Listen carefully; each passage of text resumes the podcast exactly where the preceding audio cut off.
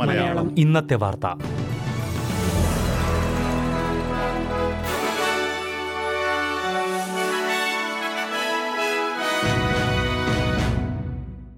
നമസ്കാരം. S B S Malayalam ഇന്നത്തെ വാർത്തയിലേക്ക് സ്വാഗതം. ഇന്ന് രണ്ടായിരത്തി ഇരുപത്തി മൂന്ന് ഫെബ്രുവരി ഏഴ് ചൊവ്വാഴ്ച. വാർത്ത വായിക്കുന്നത് ഡെലിസ് പോൾ. തുർക്കിയിലുണ്ടായ ഭൂചലനത്തിൽ മരിച്ചവരുടെ സംഖ്യ നാലായിരത്തി നാലായിരത്തി മുന്നൂറ് കടന്നു. റിച്ചർ സ്കെയിലിൽ ആദ്യം ഏഴ് ദശാംശം എട്ട് രേഖപ്പെടുത്തിയ ഒരു ഭൂചലനത്തിന് ശേഷം രണ്ടാമതൊരു ഭൂചലനം അഞ്ച് ദശാംശം ആറ് എന്നാണ് റിപ്പോർട്ട് ചെയ്തത്.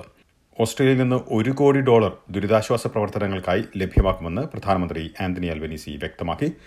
റെഡ് ക്രോസ് ഉൾപ്പെടെയുള്ള സഹായ സംഘടനകൾ വഴിയായിരിക്കും ഓസ്ട്രേലിയ സഹായം എത്തിക്കുക എന്നും അദ്ദേഹം പറഞ്ഞു. തുർക്കിയിൽ നിന്നുള്ള ഏകദേശം ഒരു ലക്ഷത്തി അൻപതിനായിരം പേർ ഓസ്ട്രേലിയയിലുണ്ട്. ന്യൂസിലാൻഡിലെ മാവോരി ജനതയ്ക്ക് അംഗീകാരം നൽകിയിരിക്കുന്ന രീതിയിൽ ഓസ്ട്രേലിയയിലെ ആദിമവർഗ സമൂഹത്തിന് അംഗീകാരം നൽകാൻ ഉദ്ദേശിക്കുന്നുണ്ടോ എന്ന ചോദ്യത്തിൽ നിന്ന് പ്രധാനമന്ത്രി ആന്റണി അൽബനീസി അകലം പാലിച്ചു.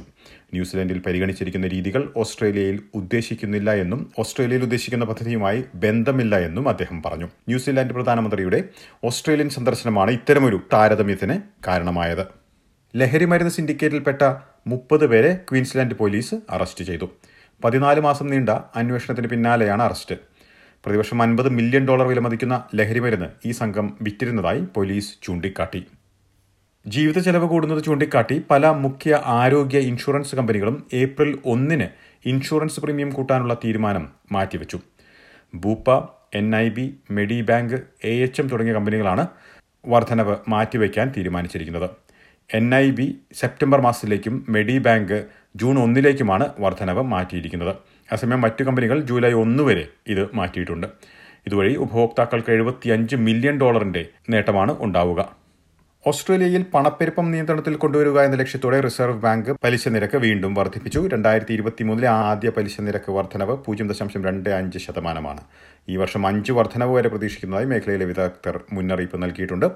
ഓസ്ട്രേലിയയിലെ പുതിയ ബാങ്കിംഗ് പലിശ നിരക്ക് മൂന്ന് ദശാംശം മൂന്ന് അഞ്ചിലേക്കാണ് ഉയർന്നിരിക്കുന്നത്. ഈ മാറ്റം വീട് വായ്പയുള്ളവരെ വളരെയധികം ബാധിക്കും. അഞ്ച് ലക്ഷം ഡോളർ വീട് വായ്പയുള്ളവർക്ക് ഇന്നത്തെ വർധനവ് മൂലം പ്രതിമാസം എഴുപത്തിയാറ് ഡോളർ അധികമായി അടക്കേണ്ടി വരും. കഴിഞ്ഞ ഫെബ്രുവരി മുതലുള്ള വർധനവ് മൂലം തൊള്ളായിരത്തി എട്ട് ഡോളർ പ്രതിമാസം അധികമായി അടക്കേണ്ടതായി വരും.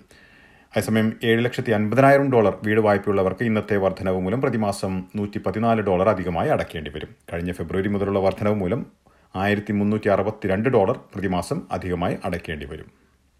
ഓസ്ട്രേലിയയുടെ ടി ട്വന്റി നിരയുടെ ക്രിക്കറ്റ് ക്യാപ്റ്റൻ ആരൺ ഫിഞ്ച് രാജ്യാന്തര ക്രിക്കറ്റിൽ നിന്ന് വിരമിച്ചു.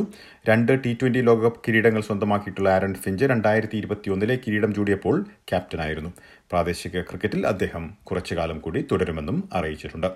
ഇനി പ്രധാന നഗരങ്ങളിലെ നാളത്തെ കാലാവസ്ഥ കൂടി നോക്കാം. സിഡ്നിയിൽ ഒറ്റപ്പെട്ട മഴയ്ക്ക് സാധ്യത. പ്രതീക്ഷിക്കുന്ന കൂടിയ താപനില ഇരുപത്തിയേഴ് ഡിഗ്രി സെൽഷ്യസ്. മെൽബണിൽ ഭാഗികമായി മേഘാവൃതമായിരിക്കും. പ്രതീക്ഷിക്കുന്ന കൂടിയ താപനില ഇരുപത്തിമൂന്ന് ഡിഗ്രി. ബ്രിസ്ബനിൽ ഭാഗികമായി മേഘാവൃതമായിരിക്കും. പ്രതീക്ഷിക്കുന്ന കൂടിയ താപനില ഇരുപത്തിയൊൻപത് ഡിഗ്രി സെൽഷ്യസ്. പെർത്തിൽ തെളിഞ്ഞ കാലാവസ്ഥയ്ക്കുള്ള സാധ്യത. പ്രതീക്ഷിക്കുന്ന കൂടിയ താപനില മുപ്പത്തിയൊന്ന് ഡിഗ്രി. അഡലൈഡിൽ തെളിഞ്ഞ കാലാവസ്ഥയ്ക്കുള്ള സാധ്യത. പ്രതീക്ഷിക്കുന്ന കൂടിയ താപനില മുപ്പത്തിമൂന്ന് ഡിഗ്രി സെൽഷ്യസ്. ഹോബാട്ടിൽ മേഘാവൃതമായിരിക്കും. പ്രതീക്ഷിക്കുന്ന കൂടിയ താപനില പത്തൊൻപത് ഡിഗ്രി സെൽഷ്യസ്. കാൻബറയിൽ മേഘാവൃതം. പ്രതീക്ഷിക്കുന്ന കൂടിയ താപനില ഇരുപത്തിനാല് ഡിഗ്രി സെൽഷ്യസ്. ഡാർവിനിൽ ഒറ്റപ്പെട്ട മഴയ്ക്ക് സാധ്യത പ്രതീക്ഷിക്കുന്ന കൂടിയ താപനില മുപ്പത്തിമൂന്ന് ഡിഗ്രി സെൽഷ്യസ്.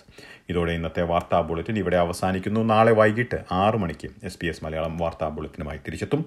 ഇന്ന് വാർത്ത വായിച്ചത് ഡെലിസ് പോൾ.